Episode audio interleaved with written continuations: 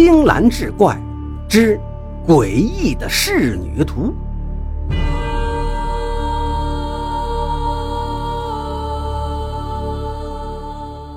话说北宋末年，沧州有个最大的财主卢圣贤，他原来叫卢富贵。发财之后，觉得这名字太俗，便花重金请人为他改成现在这个名字。为了让自己名副其实，他开始收藏字画，花了不少银子，倒也弄来不少真迹。因此，只要有机会，他就在人前炫耀一番。这一天，卢圣贤闲得无聊，见家丁们要去收租，便要和他们一起前往。这样的事情，卢圣贤已有多年没有亲自去做了。卢圣贤和家丁们到了长各庄，就直奔常老二的家里。常老二二话没说，就把该交的租全都交上了。卢圣贤没想到他竟然如此爽快，便高兴地坐到床边说：“反正已经到了中午，我们就在你这儿吃一顿饭吧。”常老二咧了咧嘴，也不敢得罪卢圣贤，只好让老婆去做饭。不一会儿，一桌子饭菜备好了，他们便入了席。刚喝了几杯，常老二的小儿子说：“爹，您怎么不喝那瓶好酒呢？”常老二十分的尴尬，他狠狠地瞪了儿子一眼，陪着笑脸对卢圣贤说：“卢员外，真不好意思，我忘了自己还放着一瓶女儿红了。”随后，常老二打开身后的箱子，一个家丁惊奇地说：“员外，他还藏着一轴画。”卢圣贤一听，顿时来了精神。对常老二说：“你把那幅画拿出来，让我欣赏欣赏。”常老二没有办法，不情愿地把画也拿了出来。卢圣贤展开画轴一看，是一幅仕女图。一般的仕女图都是以描绘面部为主，而这幅画却是一个妙龄少女走路的背影，画面形象逼真，好像不用多久，她就能走进前面的竹林里了。卢圣贤当场掏出五钱银子，说：“我想买你这幅画。”常老二委婉地拒绝了。卢员外，这幅画是我祖上传下来的，我不敢擅自出售啊。卢圣贤脸一沉，道：“在这一亩三分地上，还没有人对自己说个不字。”于是他冷冷道：“那我给你二两银子呢？”常老二依然摇头道：“卢员外。”就是给我再多银子，这祖上的东西我也不敢卖呀！这卢圣贤一听火了，啪的一声将酒杯摔到地上，吼道：“那我们走！”这一路上，卢圣贤是暗下决心，一定要把这幅画弄到手。回到家里，他冥思苦想了一夜，终于想出一个夺画的计谋。第二天，卢圣贤便到了县衙，状告了常老二侵吞他家的古画。县太爷叫阮有德，和卢圣贤过从甚密。他听了卢圣贤的状词，立即令衙役拘捕常老二。常老二被带到大堂以上，大声喊道：“老爷，我冤枉啊！”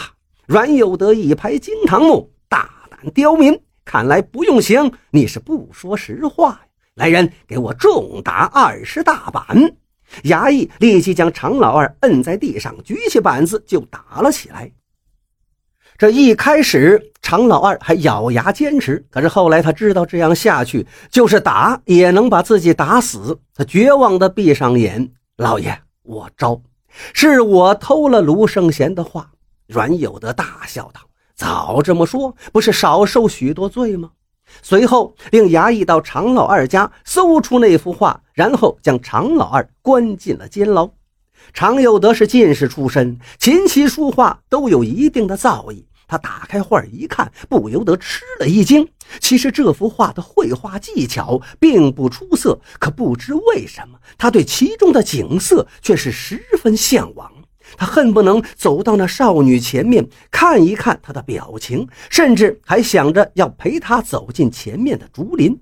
阮有德看得入了神，好半天才醒过神来，对卢圣贤说：“你先回去吧，我要好好欣赏一下这幅画。”卢圣贤虽不情愿，可也只得悻悻地离去。几天后，阮有德不好意思对卢圣贤说：“哎呀，非常的抱歉，那幅画于昨晚被贼偷走了。”卢圣贤虽然不信，却也无可奈何，怅然若失地回到家中。不久，常老二死在了狱中。原来，阮有德因为常老二不服，说出狱后要去京城告御状。为杜绝后患，阮有德便对常老二下了毒手。一个多月后，县老爷阮有德突然死了。仵作验过尸后，说他因惊吓过度致死。不过，他的面部表情却还一如平常，并没有流露出半点恐怖之色。案子因为没有一点线索，最终成为无头公案而被搁置起来。半年后，卢胜贤的小妾生了一个儿子，卢胜贤万分欣喜，为他取名卢凤鸣。后来，卢胜贤花钱买了个官，到山西洪洞县当县令去了。因为他不学无术，好附庸风雅，不理政务，老百姓是怨声载道。这一天，有兄弟二人因为宅基地到县衙打官司，两个人都想打赢这场官司。这老大呢，头脑灵活，心想要想打赢这场官司，只能好好的贿赂县太爷了。他当晚就去给卢胜贤送了很多银子，卢胜贤毫不客气地收了，心想这官司该断给老大赢。这时，一位少女敲门而入。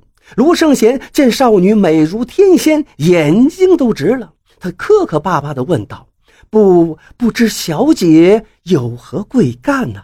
那少女嫣然一笑，道：“我知大人对字画情有独钟，特意送来一幅仕女图，请大人笑纳。至于那场官司，还请多多关照。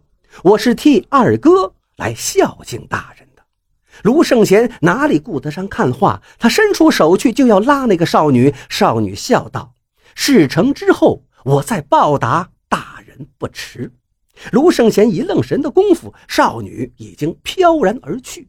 卢胜贤打开少女送来的那幅画，不由得吓了一跳。这幅画竟然是常老二的那幅仕女图。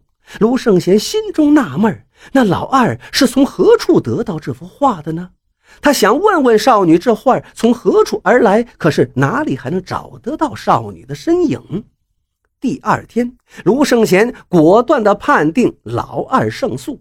退堂后，卢胜贤将老二喊到一边，悄声问道：“您那幅仕女图从何而来？”老二迷惑不解地问：“什么仕女图呀？我不知道啊。”卢胜贤看老二的表情不像是故意做出来的。便摆摆手，一头雾水地回到府上。他拿出那幅画，想从中找出蛛丝马迹。展开画，不由大吃一惊。昨晚那幅仕女图中的少女背向着他朝竹林走去，可这时少女却转过身来，冲着他盈盈而笑。而且最令他恐惧的是，这个少女就是昨晚给自己送画的那个姑娘。只听少女笑着说：“卢大人，你喜欢我吗？”卢胜贤连声说道：“喜欢，喜欢。”少女道：“那你以后必须好好待我。万一有一天我觉得你对我不好了，我就要到那边的竹林去了。总而言之，你就见不到我了，你的死期也就到了。”不等他回答，少女已经回过头去，依然背对着他。从此以后，卢胜贤便将此画当成至宝，小心地珍藏起来。每隔几天都要拿出来看上几眼，才能放心。这一天，卢胜贤升堂办案，没过一个时辰，忽然想起藏仕女图的柜子没有关上，便急忙赶回家中。一进门，只见地上一片狼藉，儿子正在翻箱倒柜地翻弄东西。卢胜贤大声呵斥：“你在干什么？”儿子听见问话，吓得一个机灵，脸色变成死灰。卢胜贤上前一步，打开那幅画，只见画面上是一片空白。卢胜贤只觉得天旋地转，这把儿子也吓坏了。他也不敢隐瞒，说：“我对这幅画感到好奇，就拿出来看看。谁知画中那个美女竟然对着我哭了起来。”我想安慰她，就伸手给她擦眼泪，可画面却因此变得漫幻不清。我知道父亲喜爱此画，忙用布去擦。我以为这样就能让它恢复如初，可是这画面却因此渐渐地消失了。卢胜贤气急败坏，一脚踹在儿子的心窝上，吼道：“你知道吗？你害死了你爹呀！”说完就晕了过去。卢胜贤生命垂危之际，命人将那幅画拿到面前。这时，他惊恐地看到画上不再是一片空白，取而代之的却是常老二阴冷的脸。常老二哈哈大笑道：“当年阮有德因为在画上看到了我而被吓死，这一次就轮到你了。”卢胜贤一伸手抓住对方的手，急促地说：“常老二，常老二！”这时，一个声音响起：“爹爹，我是明儿啊！”